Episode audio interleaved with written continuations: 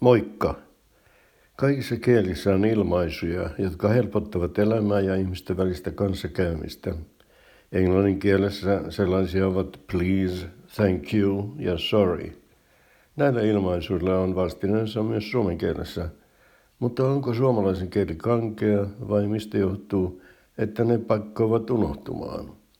Sama koskee muitakin sosiaalisia lubrikantteja – Ihmiset valittavat, ettei naapuri tervehdi. Ei sano päivää, ei edes nyökkää.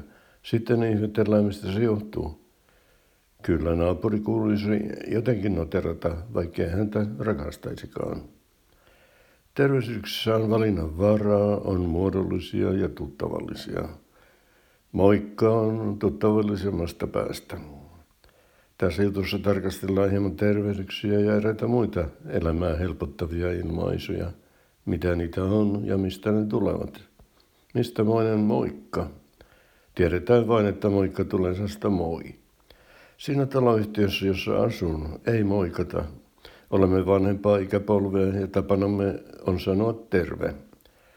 Ranskan kielessä salut tarkoittaa samaa. Olemme kuitenkin pitäytyneet suomen kielessä, ainakin toistaiseksi. Ranskan kielestä saksan kieleen. Saksan maalla liikkuessani olen kuullut tervehdittävän sanomalla servus. Se ole saksan kieltä, vaan latina.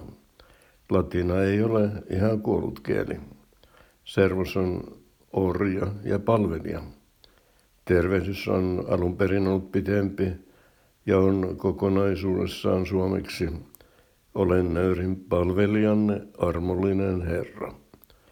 Kovassa käytössä tervehdykset ja muut Sosiaaliset voiteluaineet kuluvat ja kutistuvat. Hyvä päivä on usein päivää, joskus pelkkä vää. Voi käydä myös päinvastoin. Terveydessä voi myös pidentyä. Hei on helposti heipä hei. Jos naapurisi tervehtii sanomalla huomenta, veikkaan, että vastaisi ainakin joskus sanomalla huomenta huomenta. Tavallaan panet paremmaksi. Mennään sitten hyvästelyihin. Niitä on kahta sorttia, riippuen siitä nähdäänkö pian uudelleen vai ei. Suomen kielessä valitaan tällöin joko näkemiin tai hyvästi. Hei on tuttava lentava tervehtiä ja sanoa näkemiin italiaksi ciao. Sana näkemiin vastaa englannin see you soon. Nähdään pian. Saksan auf Wiedersehen. Jälleen näkemiseen. Espanjan hasta la vista ja Oulun murteen nähdään. Hyvästi tarkoittaa jää hyvästi, tosiaan jää hyvin. Joissakin kielissä jätetään Herran haltuun. Sitä tarkoittaa ranskan adieu ja ruotsin adieu ja myös englannin goodbye, joka on kovasti lyhentynyt muodosta God be with you, eli Jumala olkoon kanssasi. Kiittämisestä hieman Vikisanakirjan mukaan kiitos on sana, joka sanotaan jonkin hyödyllisen tai arvostetun asian tehneelle. Esimerkiksi jos minä sanon tiskasin astiat, vaimoni vastaa kiitos. Kiitos on kiittämisen tulos, niin kuin keitos on keittämisen tulos. Jos tekee jonkin omasta mielestä hyödyllisen tai arvostetun asian, harmittaa, jos ei saakaan kiitosta. Herrasmiehenä olen usein pitänyt ovea, raskastakin ovea, auki perässä tulevalle kiitosta saamatta. Ehkä se ei sitten ollut hyödyllinen tai arvostettu asia.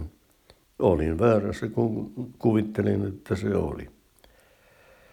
Englannin thank you on alun perin ollut I think of you, eli ajattelen sinua hyödyllisen tai arvostetun teon tehneelle lahjoitetaan siis ajatus. Saksan danke tarkoittaa samaa. Lopetan tämän kielitieteelliseksi äityneen jutun tarkastelemaan hieman anteeksi pyytämistä. Englannin sorry on niin kätevä, että sitä käyttää moni suomalainenkin. Sorry. Onko se kivampi sanoa kuin anteeksi? Joskus tuntuu, että anteeksi pyytäminen on suomalaista kuin ylimääräinen kustannus, vaikka se ei kukkarossa tunnukaan. Samaa koskee kiittämistä. vaikka ajatus ei maksa mitään. Tässä jutussa on tarkastettu hieman sellaisia kielen ilmaisuja, joiden merkitystä on helppo vähätellä turhan päiväisenä sanaa helinänä. Sitä ne eivät suinkaan ole. Niillä on oma tärkeä tehtävänsä ihmisten välisessä vuorovaikutuksessa. Vuorovaikutuskin sujuu yhteispelillä, jossa kaikki voittavat.